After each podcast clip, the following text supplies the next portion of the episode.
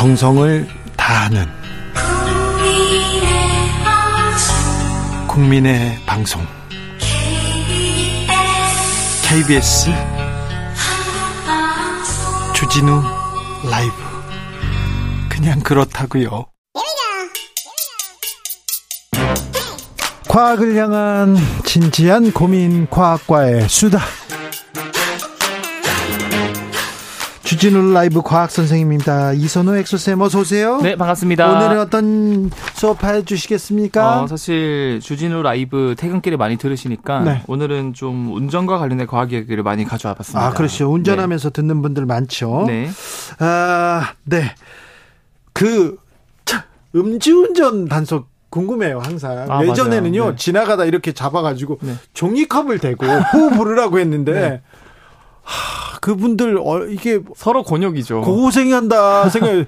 저 이, 저분의 입 냄새를 지금 몇몇 수백 명의 입 냄새를 계속 맡아야 되는 그쵸, 거잖아요. 그쵸, 그거 네. 얼마나 이게 곤란하다. 그런데 코로나 이후에는 좀 달라졌다고 해요. 네, 맞아요. 네. 그런데 이렇게 기계에다가 훅 불잖아요. 네. 그거는 어떤 겁니까? 그래서 사실 음주 측정기 역사를 보면 처음에는 이제 그 주 기자님께서 말씀해 주신 것처럼 이런 입냄새를 맡아가면서 네. 알코올이 있는지 없는지 입냄새 직접 안에 맞는 사람들도 있었어요. 그런 그런 방식이었는데 이제 두 번째로 나온 게 이 연료 전지 방식이라 그래서 많은 분들이 아시는 이 춤- 음주 측정 방식 기계입니다. 그래서 후 부세요 하면 이제 살살 불면은 좀 더 더 더더 네, 더 이렇게 어떤 하- 사람들은 후안 불고요. 이렇게 땡기는 사람도 있어요.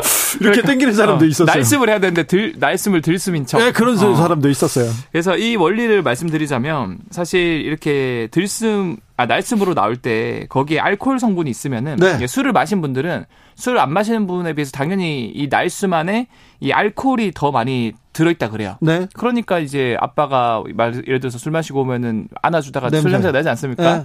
그러면 그게 이 음식 측정기에 전류가 흐르는 금속판이 있습니다. 네. 이 백금 양극판에 닿으면은 신호가 이게 삥삥삥 올리는군요. 어 맞아 아세트산으로 산해서 전류가 더 많이 발생한다 그래요. 코로나 이후에는 그런데 네. 그 내리면은 저 부는 게 아니라 그냥 뭘 쏜답니다. 어 맞아 맞아 그래요. 네. 그건 또 뭐예요? 그게 사실은 어 후 부는 방식 말고 레이저를 쏴서 그냥 옷 입고 있어도 그냥 손 드세요 하면서 손 위에 쏘는 방식이 있거든요. 네네. 그게 최근에 어떻게 보면 차세대 어, 음적 측정기인데 예. 이거는 이제 적외선 흡수, 흡수 방식입니다. 그래서 이거에 대해서 짤막하게 설명을 드리자면 어, 적외선 자체는 투과성이 되게 높아서 네. 우리 옷도 투과하고 피부도 투과하고 혈액까지 들어간다 그래요. 네. 근데 사실 이 술이 없, 아, 술을 안 마시는 분들은 이 혈액 속에 있는 분자들이 적외선에 흡수되는 양이 특정 수치가 있습니다. 네. 근데 술을 마시면 이제 혈액 속에 알코올이 많이 들어가 있으니까 이 똑같은 적외선이 들어와도 흡수량이 달라진다 그래요. 네. 그래서 똑같은 알코올을 마셨어도 이 사람들이 또 흡수량이 다르고 그런 거에 따라서 적외선을 딱 쏘면은 네. 아이 혈액 속에 지금 저 알코올이 얼만큼 얼만큼 있- 있구나. 이거 얼만큼 많이 마셨구나 이런 것들을 수치할 수 있대요. 근데 선생님, 저는 맥주 한 잔이 주량입니다. 네. 한 잔이 주량이에요. 맥주 한 잔도 안 되는데 사실은 네, 네. 그 정도까지는 봐주십시오. 좀 그런데 네. 어떤 사람들은 소주 4병 5병 먹는 분들 있어요. 그렇죠, 그렇죠. 사람마다 다르잖아요. 아 맞아요. 그러니까 이 혈액 속에서 이렇게 흡수하는 것도 다를 텐데 그건 네. 어떻습니까? 그래서 이게 참 뭐 운이 좋다고 해야 될지도 모르겠지만 일단 음주 운전은 절대 하면 안 되고요. 예. 근데 술을 잘 마시는 분들은 확실히 알코올 분해 속도가 빠르기 때문에 그 래요? 어, 더잘못 마시는 분에 비해서 수치가 좀 낮게 나올 그런 가능성도 있다 그럽니다. 네. 어떤 사람들은 술 냄새만 맡아도 막 그 얼굴 빨개져요. 한 잔만 먹으면 빨개져요. 그런 사람들. 저는 뭐 저기 뭐지 그 어, 자양강장제 있잖아요. 네. 특정 상표 그런 거 마셔도 마셔도 막 술이 술이 뭐지 취해요. 그런 사람들. 콜라 마셔도 취해요. 그런 사람 그렇죠, 있어요. 그렇죠, 그렇죠. 근데 그런 사람들 가그린에도 취해요. 그런 사람들도 있는데 그게 사실은 뭐 유전적으로 부모님한테서 하나 하나씩 유전자를 받는데 예. 부모님 양쪽한테서 이 알코올을 보내주는 그 다음에 그 아세 에, 이제 그 아세트알데하이드를 보내주는 효소가 있거든요. 네. 그 효소를 둘 다 분해를 잘해주는 걸 엄마 아빠한테서 받았다. 네. 그런 분들은 술을 잘 분해하고요. 아, 네. 그 술고래가 되는 거죠. 아, 예. 근데 엄마나 아빠 둘 중 하나에서만 받고 하나는 효소가 기능을 잘 못하면은 네. 어중간하게 마시고요. 예. 근데 둘 다 효소가 기능을 못하는 걸 받으면은 네. 그분은 이제 술을 마셔도 계속 술이 혈액 속에 맴돌기 때문에 네. 당연히 상대적으로 음주 측정기를 하면 더 높게 나오고. 어, 우리 부모님은 저한테 이런 것도 안 주셨네. 오히려 좋은 근데, 거죠. 아니 근데 네. 우리 형은 잘 마시거든요. 아 그래요? 이건 또 뭔지. 그건 또 이제 돌연변이 때문에 그런 걸 갖고 있죠. 네. 휴가철에도 음주운전은 절대 하지 맙시다. 1985님 음주운전하면 안 됩니다. 특별히 지금 말입니다. 그런데요. 운전하면요. 지금은 네. 음주운전도 그렇지만 과속 카메라 있지 않습니까? 그렇죠, 그렇죠. 네. 이 과속 카메라가 많이 있잖아요. 시내 곳곳에 50km, 네, 30km. 네. 요거 조금 알려주십시오. 이 예방 차원입니다. 이거 네, 예방 피해 가자는 건 아닙니다. 자, 네. 야, 자 어떻게 하는 겁니까? 네, 그래서 사실 단속 카메라 종류가 굉장히 많은데 네. 종류별로 제가 간략하게 설명드리자면 네. 첫 번째로 고정식 단속 카메라가 있습니다. 네. 이거 여러분들도 뭐 고속도로 가시거나 그렇죠. 할때 내비게이션에서 고정식 단속 카메라라고 알려줘요. 네. 어, 근데 이게 많은 분들이 단속 카메라 앞에 분명히 속도를 착 줄였는데도 네. 이, 그 상품권이라고 그러나요? 그, 네네. 네. 그 세금 통지서가 통지서 그렇죠. 네. 그거를 받았다라고 이제 많은 분들이 얘기를 하는데 아니 카메라가 찍는 데서만 조금 줄이면 되는 거 아닙니까? 네, 그게 아닌 이유가 예? 사실 측정하는 게 카메라가 아니고요. 예. 이 카메라는 이미 어겼을 때 찍을지 말지를 판단하는 이 센서 이제 카메라 용도이고요. 예. 이 카메라 앞에 한 20, 30m 간격으로 이 온도 그 속도를 측정하는 센서가 두 개가 있습니다. 아, 그래요? 네. 그 카메라가 아니라 센서가 따로 있어요? 네, 그 카메라 앞에. 아, 당연해.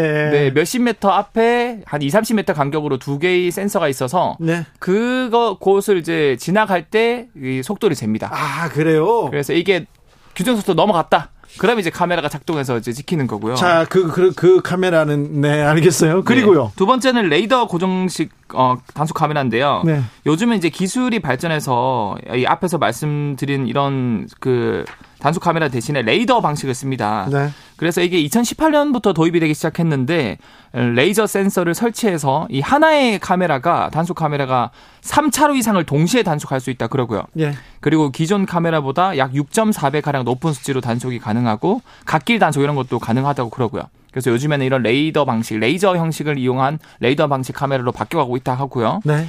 마지막으로 고속도로 등에서 가장 많이 보이는 이동식 과속 단속 카메라. 네. 그래서 이동식 카메라라고 또 이제 내비에서 말씀해 주는데 네. 이, 이 카메라는 1초에 400여 개에 달하는 레이저를 발사해서 차량에 발사해서 네. 이 레이저가 차량에 반사되어 돌아오는 시간으로 속도를 측정하고 이 측정값이 규정 속도보다 높다면 가속으로 적발되는데 네. 근데 이거는 사실 그 이 카메라를 둘 박스 형태의 공간이 마련되어 있거든요. 있죠. 예. 네. 그래서 그 카메라는 하나에 고정되어 있는 게 아니고 경찰 어 분께서 예. 이동하면서 설치를 해요. 네. 그래서 사실, 사실, 없는 데도 있어요. 맞아요. 그래서 카메라가 없는 일명 깡통 부스도 많은데 근데 실제로 이 부스 안에 단속 카메라가 있는지 없는지는 사실 가까이 가기 전까지는 알 수 없기 때문에 네. 일종의 이제 슈레딩거의 단속기라고 볼 수 있어서 항상 제한 속도를 지키는 습관이 필요하고요. 제가 옛날에 두바이에 네. 두바이에 취재 간 적이 있어요. 네. 두바이에서 네. 아랍에미레이트까지 네. 아, 아랍에미레이트 쪽이 아부다비까지 네. 어, 운전할 일이 있었습니다. 네네. 근데 거기서 다 카메라를 이동식 카메라는 안 쓰고요. 네. 고정식인데 네. 고정식 우리나라처럼 이렇게 작은 이렇게 부스가 아니라 네. 헛간 같은 헛간 같은 데서 이렇게 카메라를 찍는 그런 아, 곳이더라고요. 네. 가다가 제가 들려봤어요. 네. 근데 거기에 이렇게 카메라가 없더라고요. 아 그래서 야 이거 헛땅이구나, 네. 꽝이구나. 그래가지고 신나게 달렸죠. 그냥 막 달렸어요. 한 달 있다가요. 아주 큰 상품권이 도착하셨나 보네요. 8장이 왔습니다. 과태료 영수증 8장이 왔습니다. 100달러짜리가 8장 왔었어요. 절대로 과속 절대 과속 안 됩니다. 그냥 네. 제한 속도 지키는 게 네. 매우 중요합니다. 제 친구 중에서는 이 이동식 카메라라고 하니까 아, 이 이동식이란 분께서 굉장히 카메라 잘 만드는구나. 에이, 이거는 또 이거는 또 언제적에 USB도 이동식 USB라 이라고. 아무튼 제한 속도 지키는 습관이 필요합니다. 네. 무리하게 노란불에 이렇게 가시면 안 되고요. 네네. 그렇죠? 그리고 마지막으로 사실 신호위반 단속 카메라도 있지 않습니까? 네? 그 원리도 제가 짧게 설명드리자면 사실 신호위반 단속 카메라는 교차로나 횡단보도 앞에 있는 교통신호와 연계해서 예. 뭐 가속을 했냐, 신호위반을 했냐, 꼬리 물기를 했냐 이런 걸 단속하는데 이 원리는 딱 적색 신호로 바뀌면은 그 순간부터 지금 아 그때 찍어요? 0.01초에서 1초 이내로 신호 단속이 시작된다 그래요. 예. 그래서 교차로를 완전히 통과하는 장면까지 촬영이 되는데 사실 이 단속 기준 시간이 조금씩 다르다 그래요. 예. 그래서 절대 꼬리 물기나 노란불에 무리하게 통과하려고 하지 마시고 안전 운전, 방어 운전을 하셨으면 합니다. 네. 과속 절대 네, 안 됩니다. 네. 위험합니다. 도로 위에서는 언제나 적정 속도 안전 운전 하시기 바랍니다. 네. 휴가철 이동 많은데요. 안전 운전 부탁드리겠습니다. 과속 안 됩니다. 이선호 엑소쌤 감사합니다. 네, 감사합니다. 교통정보센터 다녀올게요. 정현정 씨.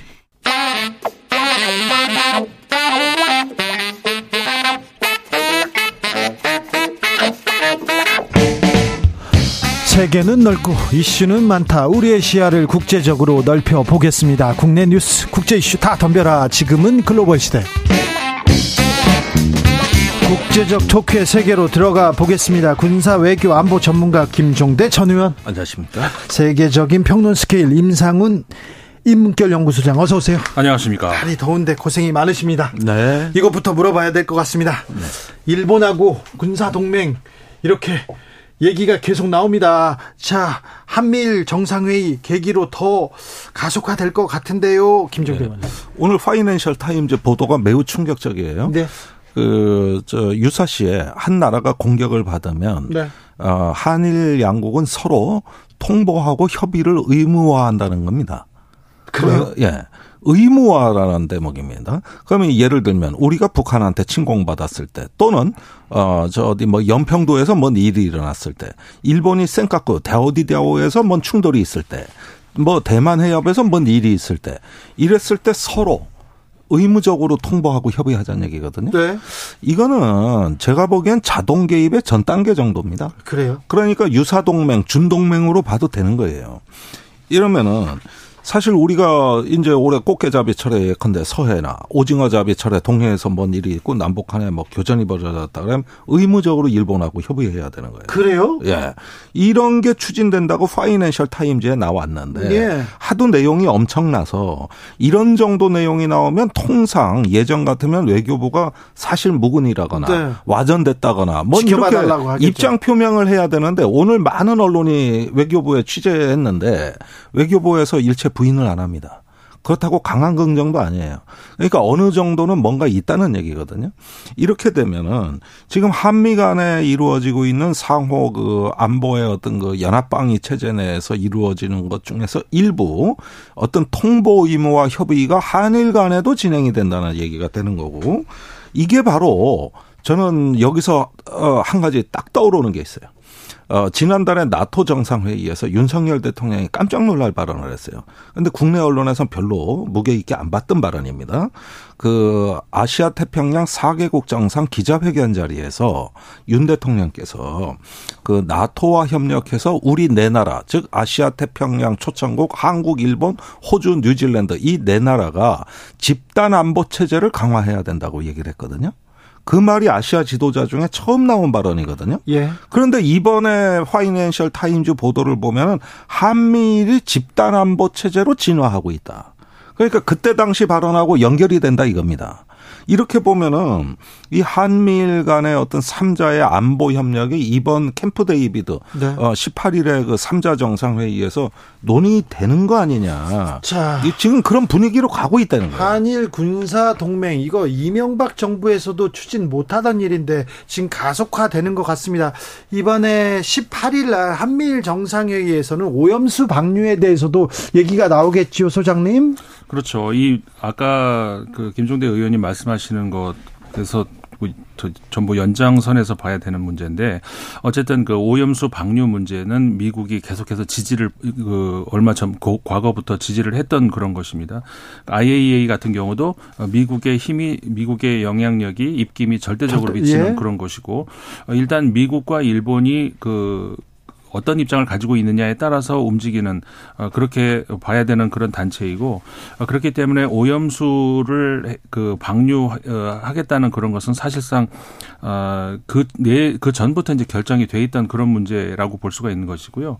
근데 이런 것들이 그러니까 지난 주에도 제가 여기서 이 자리에서 말씀을 드렸던 것 같습니다. 그 어, 한국 한반도에 주둔하고 있는 그 유엔군 사령부 같은 경우에 지금까지는 이제 미국에서 어느 정도까지 미국이 미국만 이제 거기서 이제 그 관여를 하고 있었는데 주로 어, 영국, 캐나다 등등 이런 나라들이 이제 참여를 하다가 이런 것들이 어떤 그 일본도 서서히 여기 참여를 해야 되는 것 아니냐라는 그런 어떤 그, 자, 그 분위기로 흘러가고 있고 그런 발언이 처음 나왔다는 거. 일본군이 모종의 역할을 해야 된다라는 그런 이야기가 나오기 시작했다는 그런 말씀도 드렸었는데 저는 좀 전에 그 문제를 포함을 해서 그 냄비 속에 개구리 있잖아요. 그 네. 생각이 들기 시작을 해요. 그러니까 처음에 살짝 가해라는 거는 어 뜨거워지네라는 정도로 그냥 끝나지만 이게 나중에는 그냥 적응이 돼 면 면 그냥 면역이 돼 버려요.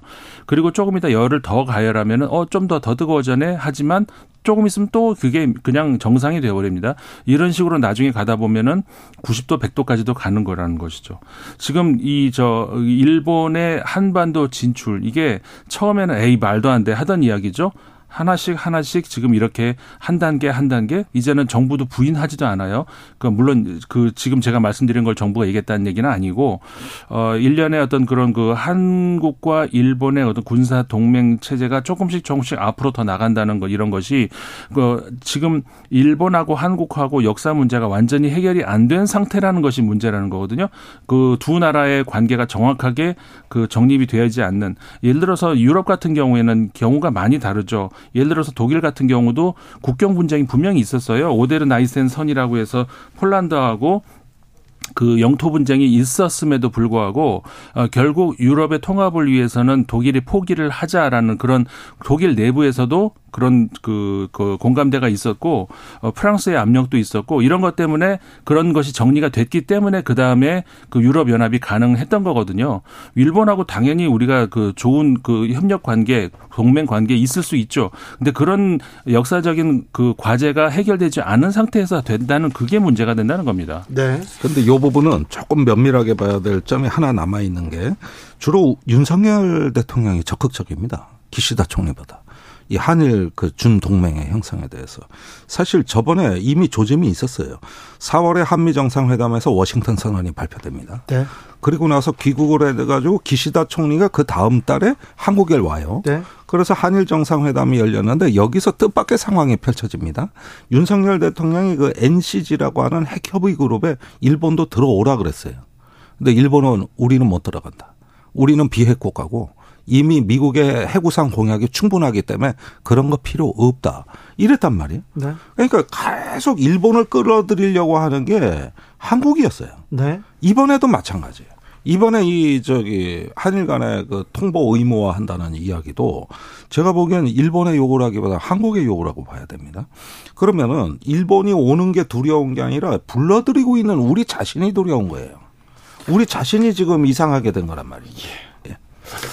자, 북한에 러시아 국방부 장관이 이렇게 네. 방문했습니다. 음. 그 이후에 이게 무기를 제공했을 것이다. 무기에 대해서 논의가 있었을 것이다.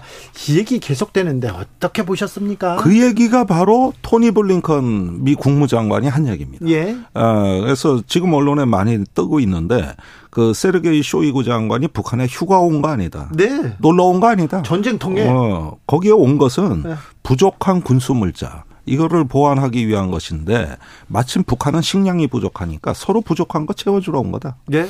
이랬는데 무기 전람회에 가가지고 그 본 무기들을 말입니다. 그 김정은 위원장이 직접 안내해서 쇼이구 장관한테 보여줬잖아요. 그렇죠. 그런데 딱 아마 기가 막혔을 거예요. 쇼이구 장관이 보니까 원천 기술이 전부 러시아제. 아, 그거를 reverse engineering이라고 그 카피한 네. 예, 역설계 행결 북한이 자체 주체 무기로 다 만들어 버린 거예요. 아, 그러니까. 그런 게 무인 정찰기도 나오고 미사일도 나오고 ICBM도 나오고 다 나왔어요. 예? 예 심지어 전차 잠수함까지 그래요. 그러니까 러시아 원천 기술을 준 적이 없는데 다 갖다가 써버린 거예요. 근데 전차 잠수함도 만들어요, 북한에서? 만듭니다. 예, 폭풍호 전차, 천마호 전차라고 있습니다. 네. 그러니까 이런 부분들이 러시아 지상 무기를 개념으로 그걸 기본 플랫폼으로 해서 진화한 무기가 북한 무기 체계인데 이렇게 보면은 북한 입장에서는 조금만 더 기술 지원해 주면은 이 군사적 잠재력이 폭발하는 거죠.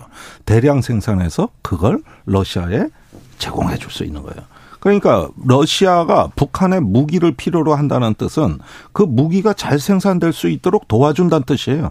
아 그러네요. 네, 그런 뜻입니다. 아이고 그렇게 받아야지. 그러면 이거는 방산 협력인데 네. 이 이야기는 뭐냐면은 지난달에 어, 윤석열 대통령이 우크라이나를 방문했는데 매우 중요한 언급이 있었어요. 그 젤렌스키 대통령한테 우크라이나의 방위 능력 향상을 위해 방산 협력을 하겠다고. 네. 네. 그러니까 이번에 세르게이 쇼이그의 북한 방문은 그거에 대한 답방처럼 보인다는 거예요. 거기에서도 방산 협력한다 이 얘기로 읽어야 되겠네요. 그러니까 이거는 이제 북한식 방산 협력. 네. 남북한이 다 방산 협력, 방산 수출하는 건데 이렇게 보면은 우리 안보 비용이 지금까지의 북한만을 상대로 했던 거기에서의 국방 비용과 비교도 안 될 정도의 새로운 어떤 그 비용의 증가가 예상이 된다 이겁니다. 이제는 북한 러시아를 동시에 상대해야 돼요.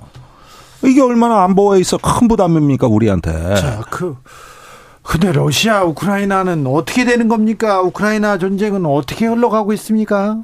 그 드론 공격이 점점 많아지고 있죠. 그 뭐 러시아 본토를 지금 때리고 있다면서요? 그렇죠. 우크라이나의 드론 공격이 러시아 본토로 가고 있는데 이것도 이제 과거에는 어 간헐적으로 살 조금씩 있었던 것이 이제 노골적으로 이제 많이 이제 커지고 있습니다. 근데 이게 아 우크라이나 쪽의 전략은 어 그러니까 러시아에서는 처음에 전쟁 시작부터 그랬잖아요. 이건 전쟁이 아니라 특수 군사 작전이다. 음. 2주 만에 끝난다. 뭐 네. 이렇게 시작을 했던 것이죠. 러시아 국민들은 전쟁이 나고 있는지 아닌지도 어 마- 모르는 그런 국민들이 많습니다. 그냥 그 강대국들 그 러시아뿐만 아니라 군사 자국의 군사가 외국에 가서 활동하고 있는 나라들은 많이 있죠. 어 미국, 프랑스, 그 러시아 뭐 많이 있는데 뭐 그런 정도로 생각을 했다는 것이죠. 그러니까 우리 지난번에 얼마 전에 그 크림 대교 폭파 때 민간인들 죽었잖아요. 네. 러시아 민간인들. 그 사람들이 뭐 하러 가다 죽었냐면 피서 가다 죽었어요. 크림반도로 피서를 가고 있었다는 얘기예요. 그러니까 이게 그래요? 말이 되냐는 얘기죠. 그 전쟁 중인 크림반도에 그 피서를 여- 가요? 예, 여름에 피서를 간다는 거예요. 그만큼 러시아 국민들은 몰라요. 지금 무슨 일이 일어나고 있는지를. 정말요? 네. 어. 그런데 작년에도 그러고 올해도 그렇고 모스크바의 일상이 유지되고 있습니다. 예. 그다음에 경제가 호황입니다. 예. 예, 사실 그 저기 뭐 물론 푸틴의 부양책 때문이라 그러지만 한국 경제를 앞질렀잖아요. 전쟁 중에. 그러니까 경제 성장률 우리보다 훨씬 높아요. 그러니까 규모가 이제 한국을 앞질르기 시작했어요.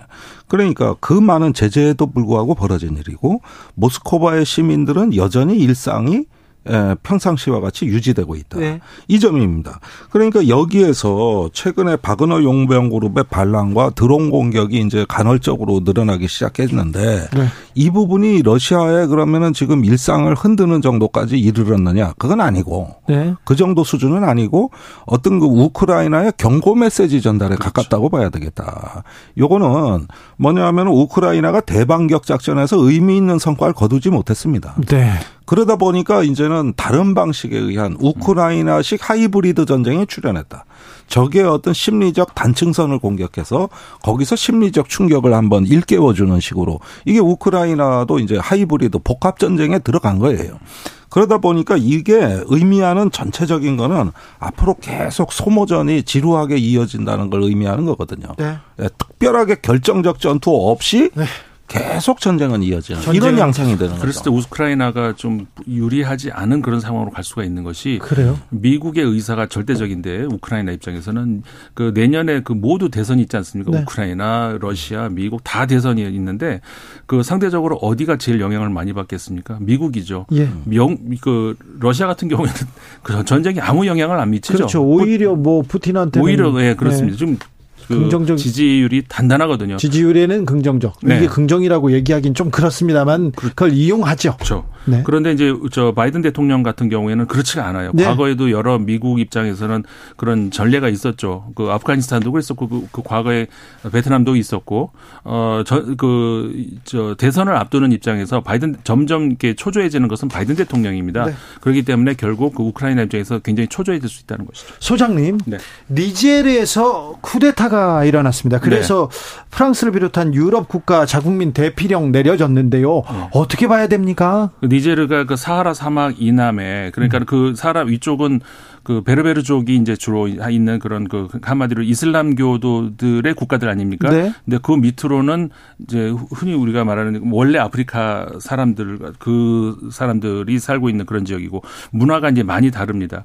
아 그리고 이제 프랑스가 원래 과거에 이제 식민지를 경영을 했는데 서아프리카 쪽으로 했었죠. 네. 그 대표적인 나라가 지금 그 니제르 거기입니다. 근데 그 외에도 부르키나파소, 말리 이런 국자 국가들의 그 영향력이 이제 프랑스가 강했는데 아, 점점 그 나라들에서 이제 이걸 벗어나려고 하는 이런 게 많이 있어요. 근데 네. 이게 결국 국내 문제하고 연결이 되면서 군사 쿠데타로 계속 이어지는데 어, 최근에 이제 부르키나파소나 말리 이런 나라들 군사 쿠데타 일어나고 하면서 프랑스가 서서히 발을 이제 빼기 시작을 해요. 아프리카에서 지친 네. 거죠. 네. 근데 니제르는 좀 달라요. 니제르는 어떻게 보면은 아프리카로 향하는 어떻게 보면 거의 거점이라 다름 없단 말이죠. 거기다가 또 저기 지하 자원이 많다면서요. 아이고 어마어마하죠.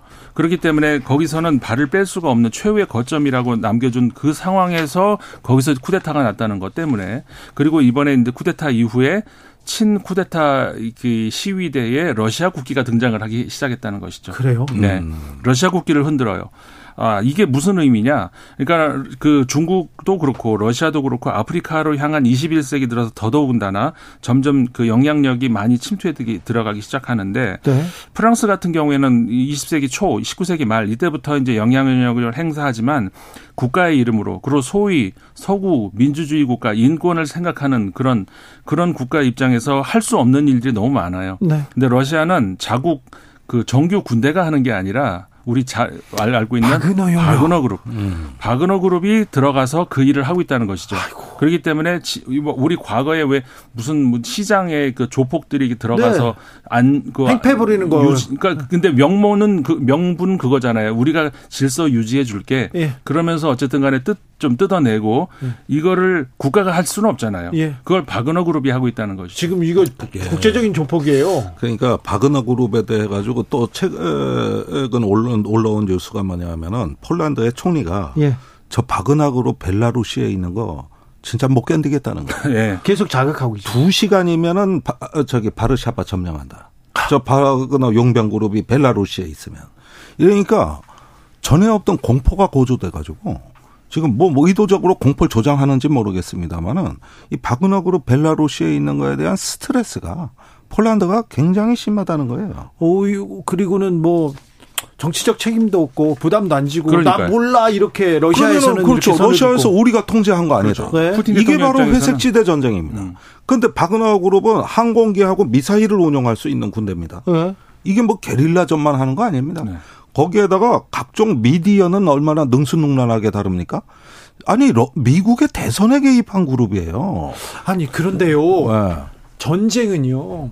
이 평화는요. 아주 작은 곳에서 깨지기 음. 시작하거든요. 네. 전쟁은 아주 작은 것에서 불붙기 시작하지 않습니까? 네. 걱정이네요. 그렇죠. 그러니까 이번에 그 저기 프리고진이 어그 제거된 것이 아니라 오히려 푸틴에 의해 가지고 그 생명이 연장되었고 지금은 오히려 더 활개치게 생겼어요. 그러니까 이런 어떤 사적 용병 그룹 간의 군벌 투쟁도 벌어지고 있고 그리고 사실 이게 러시아만 하는 거 아닙니다. 이 원조는 미국이에요. 그 이라크 아프가니스탄 전쟁 때 네. 얼마나 많은 사설 기업 군사 기업들 역성했습니까? 네. 예. 그래 가지고 이게 지금 전 세계 그 활개를 치면서 어마어마한 그 시장을 창출해냈는데 그게 한국의 국방비보다 많습니다.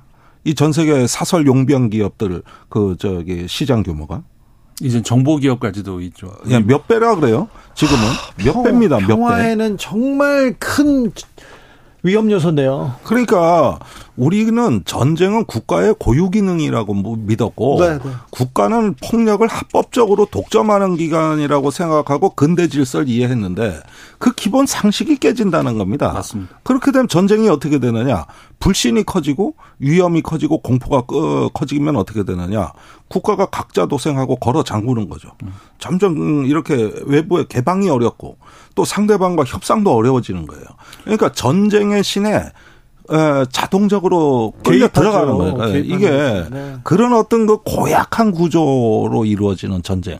이걸 일명 뭐 국제 정치에서 더러운 전쟁이라는 용어도 있습니다. 이 더러운 전쟁의 시대에 지금 우리가 진입한 거 아닌가 이런 우려가 아 저는 이미 그렇게 돼가고 있다고 봐요. 이미 그러니까 그렇게 됐어요. 그 우크라이나 전쟁이 그 유럽의 그 동쪽에서 그 벌어지는 어떤 그 우리와는 거리가 먼 것 같은 그런 전쟁이었다고 생각이 했었는데 전혀 아니네. 이게 지금 그리고 지금 최근에 발생했던 니제 르 쿠데타도 그냥 아프리카 먼 나라에서 있었던 일이라고 생각할 수 있는데 그러니까 그냥 단순한 쿠데타인가 보다 했는데 그게 또 아니네요. 아니죠. 네. 이다 이어져 있어요. 그렇죠. 이어져 있습니다. 우크라이나 전쟁의 국제적 확산이라고 봐야 되는 것이고 그렇게 되면서 태평양 지대까지 인도 태평양 지대까지 프랑스가 최근에 그런 것도 있었죠. 북한하고 프랑스하고 언쟁이 있었잖아요. 왜? 왜 그래요? 그러니까는 프랑스가 서서히 그 인도 태평양 지역으로도 왜냐하면 명분은 또그 그 인도 태평양 지역에 프랑스 국민들 많이 살아요. 네.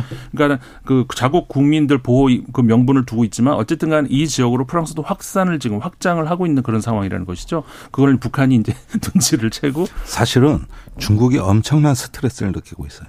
네. 이번에 캠프 데이비드 한미일 정상회담도 중국의 최고 관심사입니다. 제가 중국에 지난주 가서 분명히 그걸 봤어요. 네. 엄청나게 민감해요. 그러니까 지금 동아시아에 철의 장막이 세워지고 있단 말이에요. 예. 한미일 대 북중러라고. 이게 이게 냉전 시대에나 상상했던 그 철의 장막이 지금 건설되고 있어요. 이거 지금 굉장히 민감한 거지. 우리가만 동맹 잘한다고 끝나는 거 아닙니다. 이거. 지금은 전략의 판을 봐야 돼요. 지정학을 봐야 돼요. 한반도는 이 평화의 안전판이 매우 좀 취약한데 하, 현명하게 좀 해결해야 되는데 외교로 풀어야 되는데 김종대 임상훈 두 분 감사합니다. 고맙습니다. 저는 내일 오후 5시 5분에 돌아옵니다. 주진우였습니다.